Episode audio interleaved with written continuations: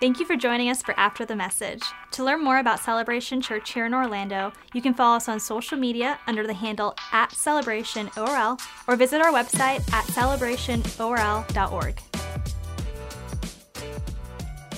What's going on, everybody? Welcome to a new season, a brand new season of After the Message. Shout out to our YouTube family, uh, incorporating our, our video uh, element into After the Message and uh, we're in a brand new season, brand new space. Uh, and like we were just talking about uh, off air, Pastor Keith, we're just leveling up. We're leveling up. And I feel like, as Pastor Chris mentioned, you know, for time references, he mm-hmm. was with us this past week and he preached about your glorious hair. Mm. And so I felt like it's only appropriate that for our after the message community that that may not have ever seen mm. what you look like, I think it's time for people to see like the beard and the hair. It's important. I think that that was the deciding factor on why we're doing it this way now. You know, we were just talking about context in the Bible, and context for after the message is obviously important as well. I've never actually considered that someone that may be listening that has never actually seen what we look like. Yep. And that's pretty cool to think about. Hey, man. Glorious hair, Nate. Glorious hair, glorious hair.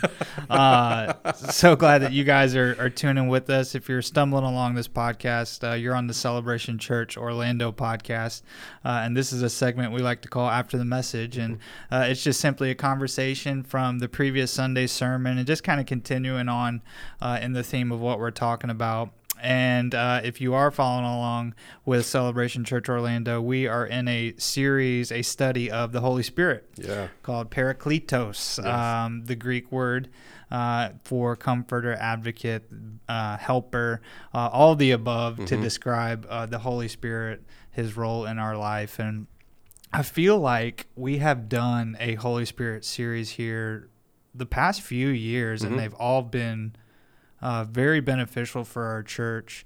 I I think the one that we did before was just even called just Holy Spirit, right? I can't remember. It was when you got COVID, actually, I think, and then we had to like call in all the people from it. the bullpen or whatnot, yep. and they all started to preach. But it was cool how it all yep. lined up it and everybody up. preached the same or different thing, different topics on it without even knowing what the other person was preaching. But anyways, yep. um, super important. Obviously, I think the for the most part, the church we can all kind of agree on Jesus and we can mm-hmm. all kind of get on the same page with God. But for whatever reason, the Holy Spirit, there's there's a lot of different variations oh, or views on it. Why why do you think that it's become um, and and sometimes polarizing, but it's it's become it's more mysterious when mm-hmm. kind of what you talked about in the first week, like it's all throughout the Bible, right? Yeah, yeah.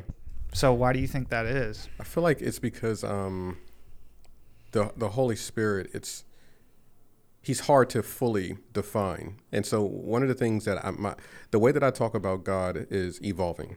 So it used to be like you know I, I, studied it, and there's these attributes, and they would be used as like definitions of God. Like and so there's these three pillars. You know, he's omnipresent, mm-hmm. omniscient, mm-hmm. um, and and he's all powerful. And so you you have these things that that helps you to have these boundaries around what we know to be about God. And I think the omnis are safe to live in. Yeah. I think anything beyond that becomes very restrictive of God hmm. because I think our definitions can often be the boundaries of what we give God permission to do and who we permit Him to be. Hmm. So I like to say, I don't want to define God, I want to describe Him. Hmm. Well, we can describe God as a creator. That's something that we can describe. We can put our fingers on it. We can look at it. We can experience it.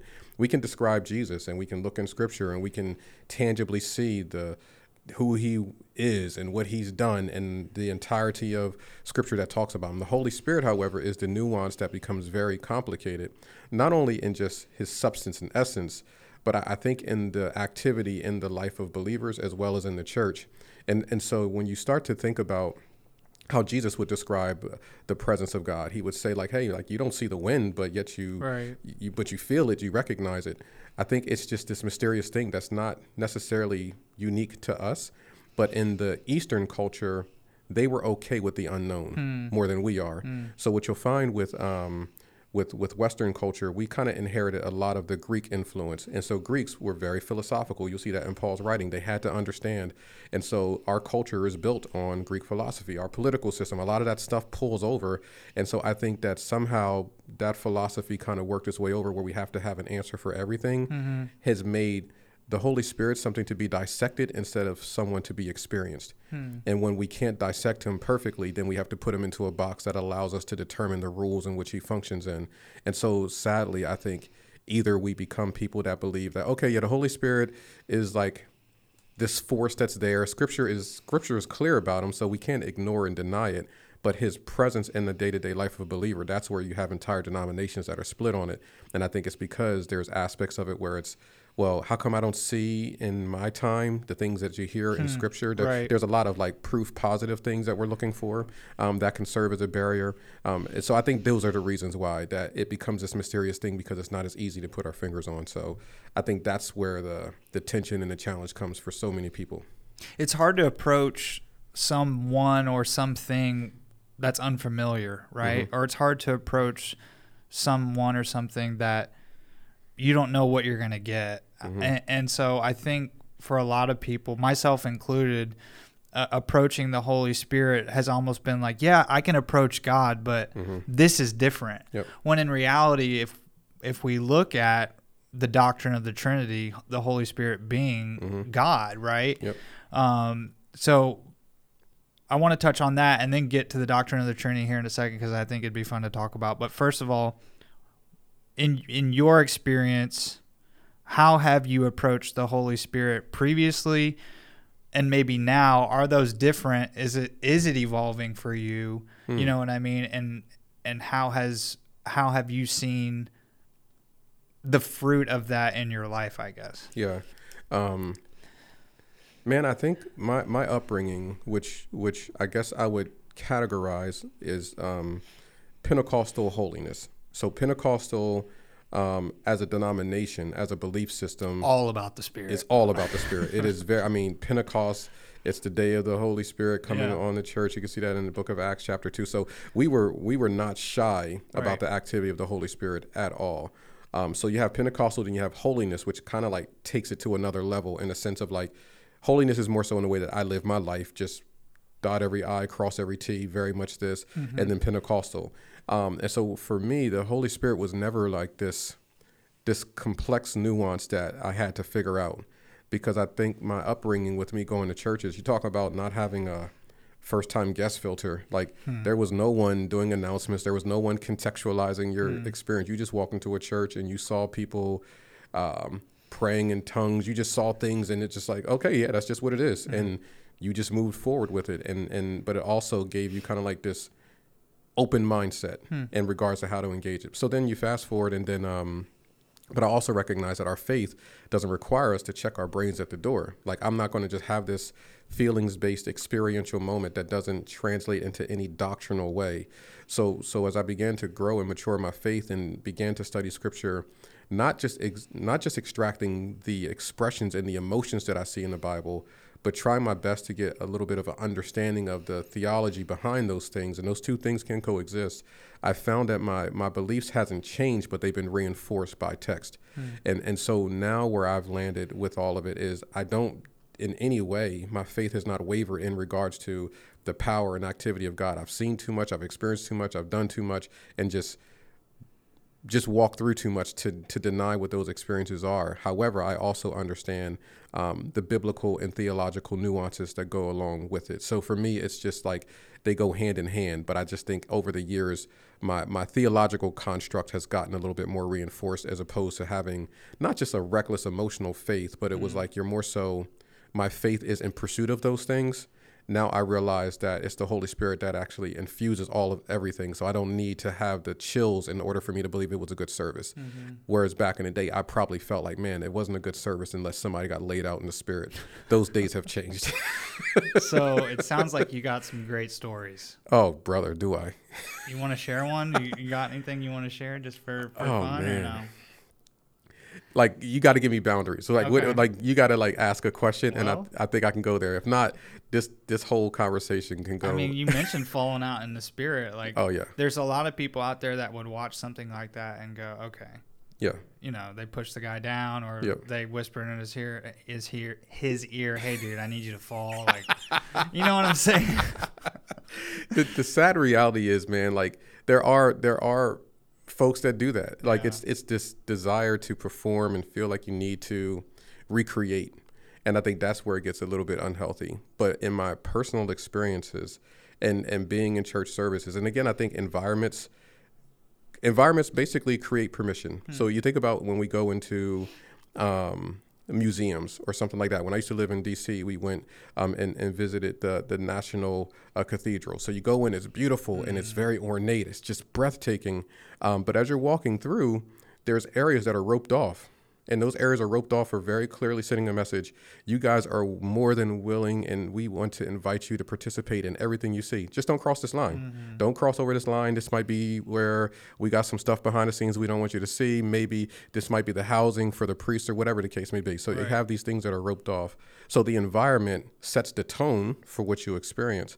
So I think what ends up happening in our churches is that you have some environments that take the ropes down and just say, Holy Spirit, have your way. And so people come in, and I think it gives God an invitation to move.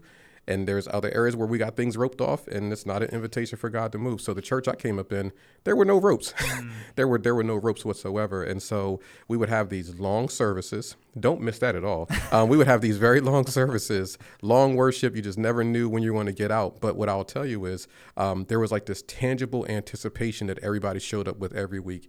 And it's almost similar to what we talk about like during times of revival or when we're going through a period of fasting and prayer. And we're always talking about showing up to church with anticipation. Mm. Well, for us, that was every week. Everybody wow. showed up every week just ready. Man, what's God going to do? What's going to happen in the service? What's he going to speak? Like, what's, is it going to be a prophetic moment? Like, you just showed up with that anticipation and it always seemed to happen. And so I, I, can't think of any extreme instances that probably would have make a lot of sense in this context. But what I'll tell you is there will be many moments. Um, I'll give you one, mm-hmm. um, and this is more on the the weighty, serious side, but nonetheless, yeah. it's still life giving. Yeah. Um, you know, when the, the the antithesis or the trigger for me to kind of come to an adult saving knowledge of Jesus is what I'll call it. I was raised in a Christian context, but the thing that caused me to kind of reevaluate my adult life as I got older um, was when um, my cousin that I looked up to at the time had got killed in a car accident. Now, anyone that's been around us have heard me talk about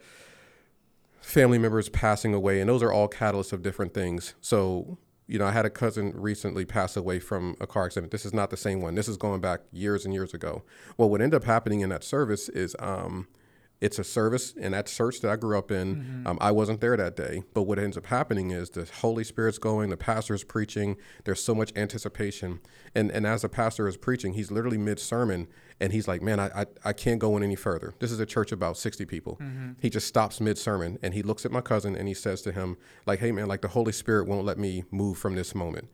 And he looks at my cousin who had recently had gotten out of jail, had had some some legal issues, and he said to him, "Hey, the, the Holy Spirit's telling me that you've been running from him your entire life, and this is your last chance to get it right because you're going to be in his presence in one week." He says that in the service. My cousin gets up, the service stops, people are crying, worship breaks out. He surrenders his life to Christ, all these things. Um, that happens on a Sunday. I think that Sunday night or that Monday, he called my brother who was living in Atlanta at the time and says like, "Hey, man, I just gave my life to Christ. I need to I need to redirect my life. I need to get out of this town because it's just not good for me. I'm going to come down and live with you in Atlanta." Gets in the car while driving to Atlanta, gets killed in a car accident. A week later, we're having his funeral in that service. Mm-hmm. So those are moments that just an example of how, how did the pastor know that? What was what did he mm-hmm. feel that gave him the unction to do that? And quite candidly, if I were to feel that in one of our services, I probably wouldn't do that. Mm. But in that environment, there was this anticipation and expectation and permission for that to happen. So that's an example of just those wild Holy Spirit moments. So it may not be someone falling out. That does happen, and I've seen it. Um, I've been a catcher. Um, I, yeah. But that's an example of just like this expectation of the the gifts of the Spirit moving and just seeing it, and that became very regular for us. Mm.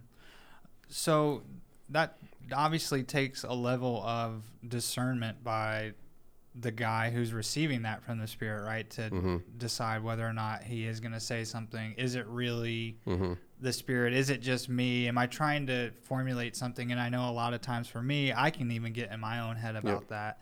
And I'm sure there are other people out there who who feel the same way, right? Yep. So, how would you pastor someone, talk to someone? How would you help them along in learning how to discern that and learning when are the moments mm-hmm. to actually speak up and say something? When are the moments that God's just talking to you? And I'm sure you know we could talk for you know several episodes on this, but yeah. but I'm sure this question's been posed to you before, right? Absolutely. So how would you how would you pastor someone through that? I think step one is does this bring glory to God? Hmm. I, I, think that's something that gets lost in a lot of the the things that we see when it comes to the Holy Spirit. It's just because it's it's such a graceful invasion of our normal that it can sometimes turn into a spectacle. So so when I look at whenever I feel an unction or something, one of the first things that I do when I'm checking off my list, come on, Nate, as I check and say, does this bring glory to God or is this going to bring attention to me? And, and I think a lot of times, if you could just run it through that test, that's a quick indicator of is it unto him or is it unto me? And if it's unto me, if it's going to speak to, man, he is so spiritually deep. He is so in tune with the spirit. Like if it's one of those things where you just, then I think that's an opportunity to kind of reevaluate where is this coming from. But if it's one of those things that's like, man, this is out of my comfort zone. I don't even want any attention from it, but I just feel like I need to say this. That's often a, a, a true indicator. I like I like to look at how, um, I like to look at Moses and, and when God called him. And even though the context is different, but you have you have God manifesting himself through this burning bush. He's having this conversation with Moses, and he's given Moses this profound responsibility. And and Moses initially is like, Hey man, you got the wrong guy. Like I, I don't I don't want to do this. He's looking at his limitations. He's wrestling with it. I feel like every time God has spoken to me, maybe not in the same dramatic nature as a burning bush or even with my, my pastor back then, but whenever I feel like God has put something deeply on my heart, it's always pushing me out of my comfort zone and there's an aspect of it like man I don't I don't really want to say this. I don't know if I really want to do this because I recognize that that it's uncomfortable and that it's a challenge but nonetheless I want to be obedient. I feel like when it says work out your salvation with fear and trembling, when it talks about us being um, sensitive to the Spirit, it's it's making sure that I don't want to get this wrong. I don't want to lead anyone astray, and, and I want to make sure I represent God's well, God well. If none of that stuff is there, then I think that that's an opportunity to reevaluate what's the motivation behind this. And then lastly, I'll say that more more often than not, like here's what we have to remember about those Holy Spirit moments.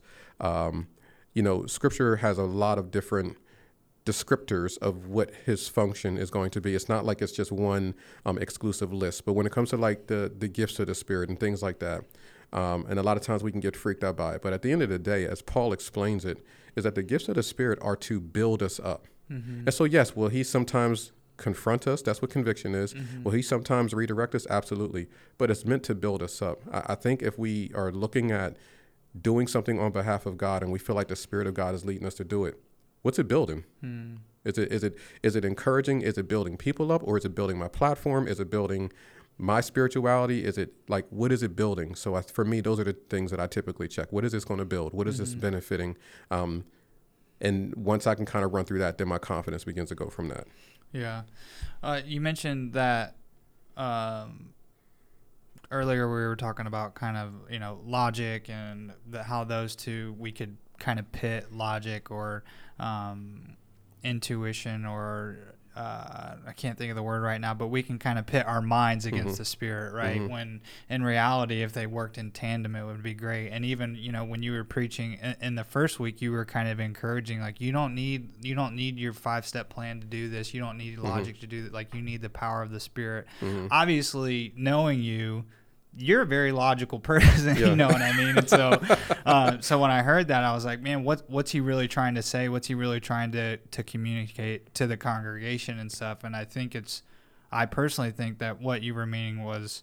Um, t- to not try and depend on mm-hmm. logic mm-hmm. is is that what you, is that where you're going with yeah, that? And yeah. so how do those two coexist in a in a healthy way? I guess. Yeah, it's always a you know it's always a tension of, you know, um, it's it's the beauty of scripture. So everything context determines meaning. For sure. So you know there are moments where you'll see like, hey, the Bible says this, and it's like, well, yeah, but what's the context of it? Right. Or the Bible says that it's contradicting itself. Well, it's not contradiction. It's the context that gives meaning. So a lot of times when I'm thinking of the both sides of what I consider to be the same coin, the context is what I'm speaking from. So mm-hmm. when I'm mm-hmm. speaking about the Holy Spirit specifically, I'm, I'm speaking to our church, but more importantly, I'm speaking to a Western culture mm-hmm. that has gotten to a place where we can't move forward until we have everything figured out. We have to have everything locked in. And so it's really meant to be a jolt to the system of if God's nudging you to do it, you don't need to wait for you to have everything lined up in order to do it. Sometimes right. the best thing you can do is just be obedient and do it. But the other side of that exact same coin, my good friend John Reed would often say, he says, um, he says, uh, faith and wisdom live on the same street. Like hmm. you, like they, they absolutely live on it. So they're yes, neighbors. I they're neighbors. Like you can have faith to step out, but please use wisdom. like if you just read Proverbs, you'll see that it's right. it's they're in tandem. Right. And so it's it's really just the context. So I'm always telling, like I'm raising my kids, don't be reckless. Hmm. Don't like don't step out and say it was God and then you're asking him to keep you from falling. Like let's make sure that we have adequate things in place. However, once we know that God is leading us to do something, we're going to move forward aggressively. Right. So it's just making sure that those two things coexist. So really, the context of me saying, "Man, you don't need to have your five-step plan," that is not not being a person of planning. It just simply means that sometimes those plans turn into extra plans and then another plan and then another plan and then another plan and then three years later we haven't taken a step forward. Mm. it's more so yes count the cost. Jesus encourages us. Hey anyone that puts his hand to the plow make sure you count the cost recognize what it's going to require of you but when it's time to go let's go. Yeah. That's the tension that i feel like we all wrestle with but that's what i challenge myself with is i'm absolutely profoundly logical but I'm also very, very faith filled. And when God tells me to go, I'm going. Yeah, I I used to really, really struggle with the.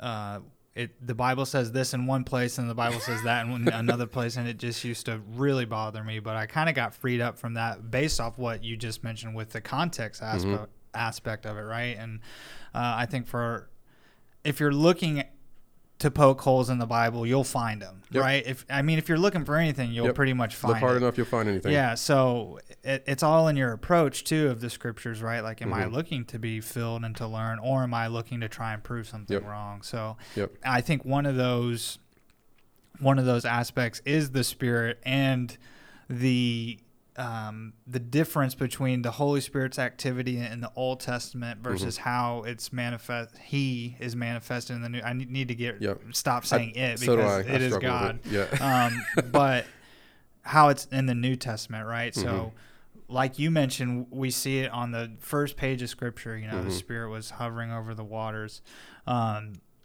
but it seems to be more of a more prevalent or more prominent post New Testament, right, or mm-hmm. or Pentecost. So, I guess how how does the Spirit? Why isn't the Spirit seem to be in the hearts of believers, if you will, or children of God in the Old Testament, right? Because I yeah. feel like it's now our theology would state that if you surrender your life to God, you become one mm-hmm. of His children. You're indwelled with the Holy Spirit. Yep maybe I'm wrong, but I don't necessarily see that. I see it on certain people, right? Mm-hmm. Like you mentioned a couple different people, yep. but could you speak to that a, a little bit? Yeah, uh, it's the um, it's the method of delivery from the Old Testament versus the New Testament. Mm. So when you when you look at the Old Testament, and this is just profound simplification. I know that some scholars may hear this and they'll do a video on how like her- how much of a heretic we are. That's um, but but but stick with me for a second. So from Genesis 1 all the way up really to Genesis 11, you, you have God interacting with with man. So from Adam, you have sin that enters into the world, and, and God's redemptive plan kicks off immediately from then. So he's he's working with man, and it's the Abrahams, the Isaacs, the Jacobs. He's like mm-hmm. he's working through it. But in Genesis 11, prior to like Abraham being called out, like God is just with mankind, and and and I don't know at what point does God kind of like shift and like, hey man, you know what? Instead of me trying to work with all of these jokers, mm-hmm. let me just zero in and start working with one select group mm-hmm. and then let them be kind of like the representation. And then from them, I'm going to select one person who will bring redemption to all of them again. Mm-hmm. So so that's the shift that we see. So in Genesis 11, like Tower of Babel, this is post flood. This is where God's like, okay, um, I don't think anything's occurred to God. I think it's all, he's been aware of it. There's all part of his plan. But ultimately, he's like, okay, Abraham's going to be the guy. I'm going to use him and I'm going to use his bloodline, his family, and they're going to be the ones that I'm going to zero in on. So if you Google it or look into it, they often refer to that as the Table of Nations. That's when he, I'm taking Israel as my own. The rest of y'all, Mm-hmm. Y'all are off on your own, and mm. then we'll get you on the back end. we'll catch you on the back end. There's this guy named Jesus going to come. He's going to redeem all of us. Right. So, so what you'll find is that the Spirit of God was on Abraham, and then he was on the nation of mm. Israel, but it wasn't on individuals unless they were called to do a specific task. So that's when you relied on the Moses, and you see specifically with Moses that the Spirit of God was on him. The Spirit of God was on the men who built the tabernacle. The Spirit of God was on um, on Aaron. You just see that God's Spirit is with people, on them, but not in them. So then when Jesus comes, because the reason that they're not in them is because their hearts have not been radically renewed. In other words, sin is still an issue. Jesus comes, he tears down the, the veil of the temple. Now he makes salvation available to all of us. Now all of us have access um, to have unbroken fellowship with God because the sin issue's been dealt with. All we have to do is believe Jesus. So now, as individuals, when we confess Christ and we begin to that's when the Holy Spirit comes and dwells on any of us. And now you begin to recognize the Holy Spirit's in you, the Holy Spirit's in me, the Holy Spirit's on our church. It ultimately magnifies and multiplies um, the access, availability of the Holy Spirit. Whereas back then, it was very much a national calling because nobody was really worthy to carry him. Very, very well explained. And e- even at the beginning of the series, we were talking about um, John. I forget, I forget the chapter, but you know, Jesus saying, "If I don't go away, Yep, yep. I can't send the Helper." Right. And I've always wondered why Jesus and the Holy Spirit couldn't coexist Yeah. on Earth at the same time, or you know, because if you think about it, the Holy Spirit did was there, right? yep. So, what does he actually mean by that? Yeah, I, I've heard I've heard someone say that um, because we we recognize that God is one in three, three in one. Right. It's a concept that that it truly transcends our comprehension. Yeah. Um, like it, he's he's other. It Yeah. just it's beyond us. So we still have these these tangible things that at least try to help us wrap our minds around Mm-hmm. the nature of God. And so we've ultimately come down to this concept of the Trinity. I even think that our definition and our understanding of the Trinity is vastly inferior to Mm-hmm. the dynamics of who God really is. So again, that's just the best that we can do. Hey, Trinity, Father, Son, Holy Spirit, that's kind of our way of rationalizing ourselves around it. So uh, what I've heard someone say is that um, when you look at the writings of Paul and you look at all these other things and the different references to the Holy Spirit, there's so many different ways that he's referred to in the New Testament specifically. Let's say he's referred to as the Spirit of Truth.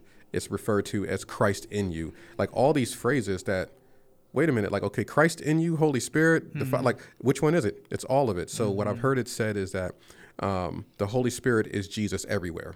Because up until that point, Jesus was still a singular individual that, yes, he had knowledge and wisdom, but it was still very much a limited scope. Hmm. But the moment that Jesus is like, hey, but listen, I'm going to ascend up into heaven, and then the Holy Spirit's going to come, and that's going to bring revelation. That's going to draw people closer to the Father. Like, what it's going to do is it's not going to limit it to just being all upon me to keep going from one location to another location to be exposed. The Holy Spirit's going to do that stuff um, for us. That's going to allow this gospel message to go further, faster than everyone needing to come and see Jesus. Because imagine if Jesus was still walking the planet. Yes, absolutely, the Holy Spirit's there, but everybody's going to be making pilgrimages to try to find Jesus. Nobody like it becomes. I need to go find the guy. If I'm mm-hmm. not in the room with that guy, then it doesn't count. So Jesus did that for our benefit the fact that I'm not there, no one's going to be chasing after me anymore. And it's going to be more so about the community. The Holy Spirit's going to come down, draw you guys together. It's still pointing to me, but you don't need me to be in the room in that physical sense anymore. That's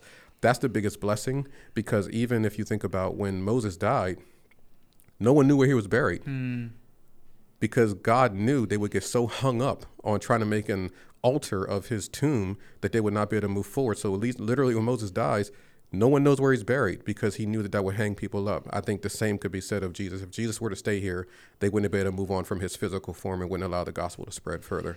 It's such a beautiful, another beautiful example of, for whatever reason, God uh, loves to involve us, you Yep. know, and He's He's so gracious enough to let us be able to to carry His message and, and the good news, and um, it's a really humbling thought when you think Yes. about it.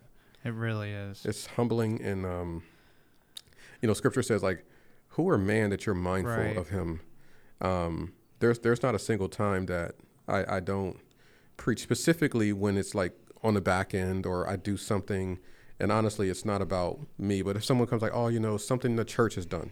You guys did this and it changed everything for me or this message did this mm-hmm. for me or and you just think of like you know we're we're here every week Nate and we're um we're praying about what we're doing. We're praying over congregants.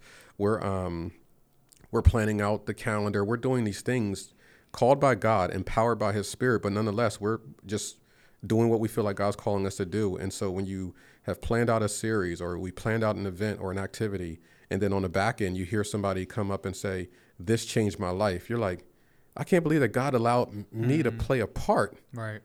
in delivering something that could radically change someone's life. So it's very humbling to consider that, which is also very scary because it's yes. like, man, I almost said no to this event. Yes.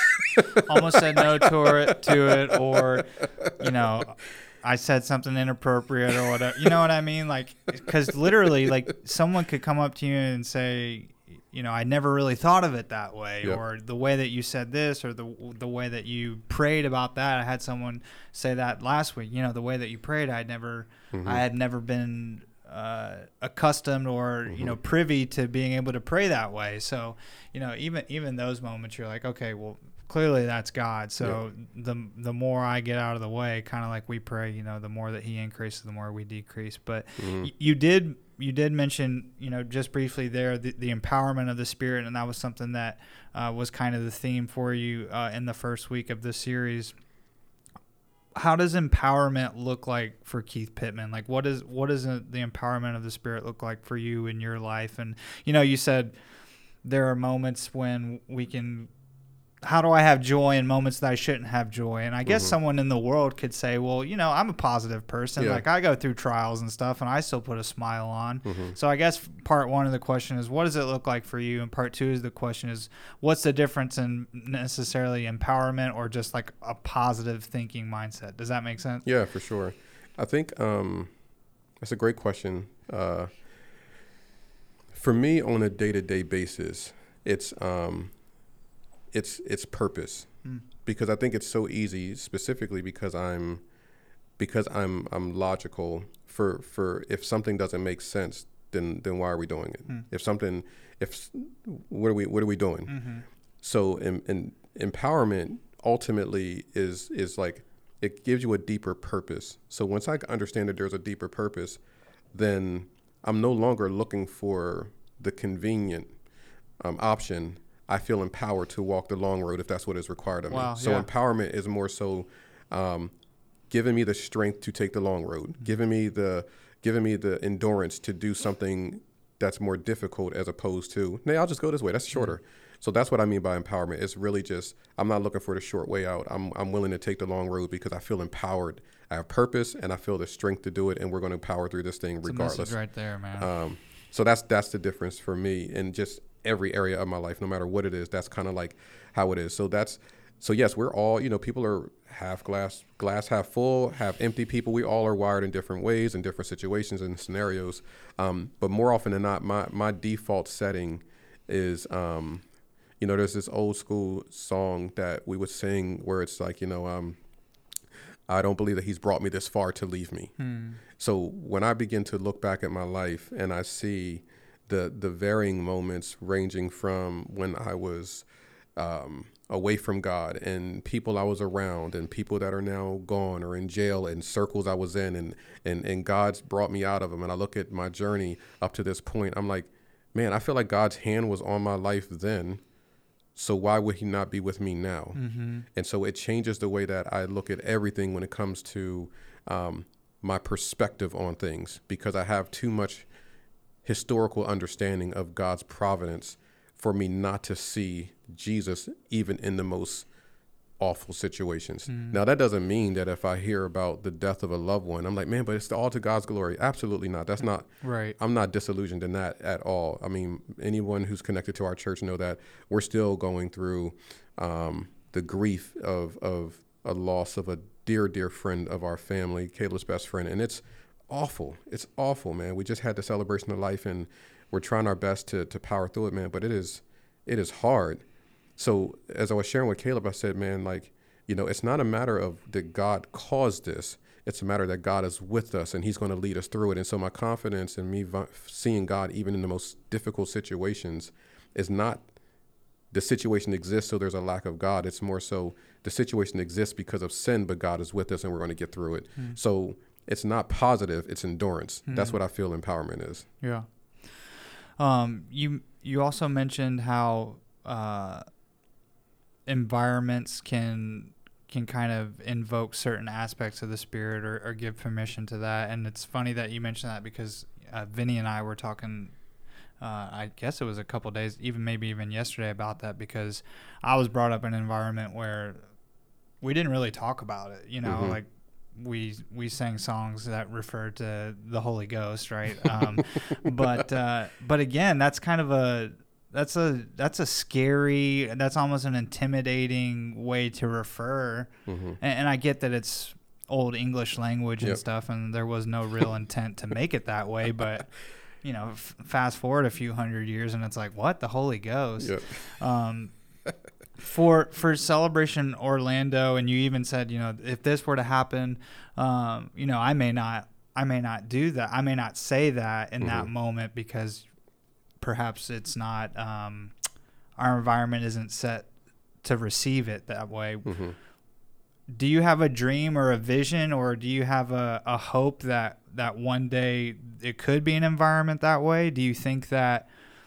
Uh, you know, and again, specifically, sorry for those of you who, who aren't a part of it, but I'm just really curious myself to know, like, what are the steps to get there i guess yeah. you know and, and how do you how do you encourage the congregation to even want to to be a part of something like that does that make sense what i'm yeah. asking yeah for sure i think one is um, letting us know of of what are the benefits mm. of having the Holy Spirit really being free mm-hmm. in our lives, but also in our church. Mm-hmm. And and I think what ends up happening is um, either you have a preconceived notion of the Holy Spirit, and that might be from uh, some memes that people have sent you of some like ridiculous things that, again, they may be out of context or they just might be theatrics. Who knows? yeah. um, but you see those things, you're like, yo, that looks ridiculous. Yeah. Um, and so we kind of have that baggage with us, and, and even I have accumulated some of that over the years. Mm-hmm. What I think when I look when I look at our church, what I've seen a lot of times, there's there's a lot of churches that um, they have they have they have their audience. I truly believe that every church has a every is a strong word, but churches have a kingdom assignment. Mm-hmm. They have a they have a grace that's on that house to accomplish something that God wants to do. Mm-hmm. Um, so my my previous church was a church of um, prayer and deliverance. That was the name of the church. The church was prayer and deliverance. So that was the culture of that church. It was a church that's going to teach you how to pray, and it was going to be a church that brought about deliverance, and mm-hmm. that meant the Holy Spirit's going to run rampant in that place. Um, now, I do believe that where the Spirit of the Lord is, there is liberty. Mm-hmm. I think that mm-hmm. there's true freedom that's available to the followers of Christ. Um, but I also believe that there are some churches that that that have to manage the tension of but God is also sending people there that have never walked into the doors of a church, people who are coming on the back end of church hurt, all these other variables. And so for me, I want to still be the church that that reaches those people, um, that puts the that puts the kingdom into context, but also has the opportunity for the spirit to be expressed. And so for me, it's it's a couple of things. I want our Sunday experiences to be vibrant. I want our Sunday experiences to be spirit filled, but I also want it to be one where no matter where you're coming from, that you can engage God where you are. Mm-hmm. And so, um, yes, do I want us to lift our hands and worship? Yes. Do I want us to sing? Yes. I want all of that to be a part of the regular Sunday setting because I think it brings about freedom. But I do believe that there are other environments mm. where we can get into some of the other things that I still believe are very, very real. So, do we do altar calls on Sunday? Yes. Do we believe in laying on hands and, and praying for people? Absolutely. But I also believe there are other environments when we're talking about people who may be a little bit more mature in their faith that that that those environments may be a little bit more fitting for them because they're coming to pursue. They have an understanding of those things, um, and they and they get after it. Now, for those people that may be a little bit contrary to what I'm saying, we have to consider our Western context. Mm-hmm. In the East, as I said earlier, in the East, the spirit realm was not a foreign idea to them. So even though the outpouring of the Holy Spirit happened with people who um, who we would say, hey, they weren't trained up on the ways of belief they weren't trained up in our way of thinking, but they absolutely believed in the spirit realm. So it wasn't beyond the realm of their mindset to recognize that, okay, all this time I've been worshiping all these other gods in this spirit realm. I just need to worship the one God. So for them, it was an easier shift to open their minds up to receiving these outpourings of the Holy Spirit that didn't require a lot of context. Our context is different. So because we have that context, I think that people need to be taught, informed, mm. so that way it doesn't become an endeavor of emotionalism, that it becomes something that people can be trained up in, but absolutely can have access to. So for me, it's it's both and, but I think different environments have different um, different experiences. Mm. To kind of wrap up here, someone that you know they would they would claim to be a Christian, right? They would say that that they're, that they're a Christian, that they follow Jesus, but they just don't know if they are accessing everything that the Holy Spirit has to offer them in their lives. Mm-hmm. How would you encourage them to, to pursue that? I think it, it comes down to um, inventory and saying, what areas do I feel restricted in? Mm-hmm. It's back to the analogy at the um, National Cathedral. Like, what are the areas that are roped off? What are the areas that I feel like I'm not thriving in? It all it all comes down to um, that God wants us to prosper even as our souls prosper. And I know that these are just this is just Christian lingo, and if you don't have context on what that means, I know it can get lost. But but I truly believe that what it requires of us is one, we have to put ourselves in environments where where God's vision for our lives is in front of us. Hmm. I think that sadly we can disconnect from the people of God. We can disconnect from the community of God. Um, and now we're trying to figure out the presence of God all by ourselves. Hmm. That's that's the dangerous place. This is why when when when Jesus is about to go to the cross, he talks to Peter. He says, "Man, listen, you've been with me. You've seen a lot of things. When we tell you what the enemy strategy is, to sift you like wheat, to separate you from the community. That's his strategy. Because if he can separate you from community, then you can get off into your own space create your own doctrine, theology, and the difference between Peter and Judas is that Peter came back to community, Judas didn't. Mm. Judas jumps, he kills himself, Peter comes back and gets restored. The enemy was trying to sift both of them. The difference is one came to community, one didn't. Mm. So I think that when we begin to talk about, man, am I accessing everything that God has for me? One, I think it's a lifelong journey that I don't think that we can ever kind of put a period to the end of that sentence but I think it, it's discerned through community. So when you have those moments of being in a space where you're experiencing the presence of God through worship, you're in community, whether it's in groups or messages, all of this stuff is Holy Spirit's using all of it. And He's giving you a glimpse of a life that maybe you can begin to recognize I'm not experiencing that right now. Mm. Now, wh- what do I need to do to put myself in a position to take the ropes down so that God can have access to that? And the more that we do that, then that's how sanctification works. Then I'm going to Holy Spirit's in that area of my life. Man, I'm still struggling with unforgiveness with my parents. Holy Spirit comes in that area of my life. Man, I'm still struggling with me and being freed up financially. Holy Spirit gets into that part of my life. The more that we're in community, the more it reveals where we're lacking, but also where we're thriving. And I can share what I'm thriving in to help somebody else who's lacking in that area. But then on the other side, I can also be encouraged on where I'm lacking at so I can thrive. That's what community does. Mm-hmm. Iron sharpening iron, baby. It's my life God's way, but it's our story. but it's our right? story. Come That's on, right. brother. Great way to kick off the new season. Yes, man. Looking forward to a couple more conversations and uh, really appreciate you spending some time with us. Shout out to all the YouTube fam out there. And uh, if you're on the podcast exclusively listening, hop over to our YouTube channel, Celebration Orlando, and, and have a look and let us know what you think. And uh, we'll be back uh, next week for another episode of After the Message. But make sure you guys stay uh, tuned and locked into our Parakletos series. And yes. Uh, looking forward to everything that the Holy Spirit wants to do in our church. Amen. Amen. Let's get it. All right. All right, my brother.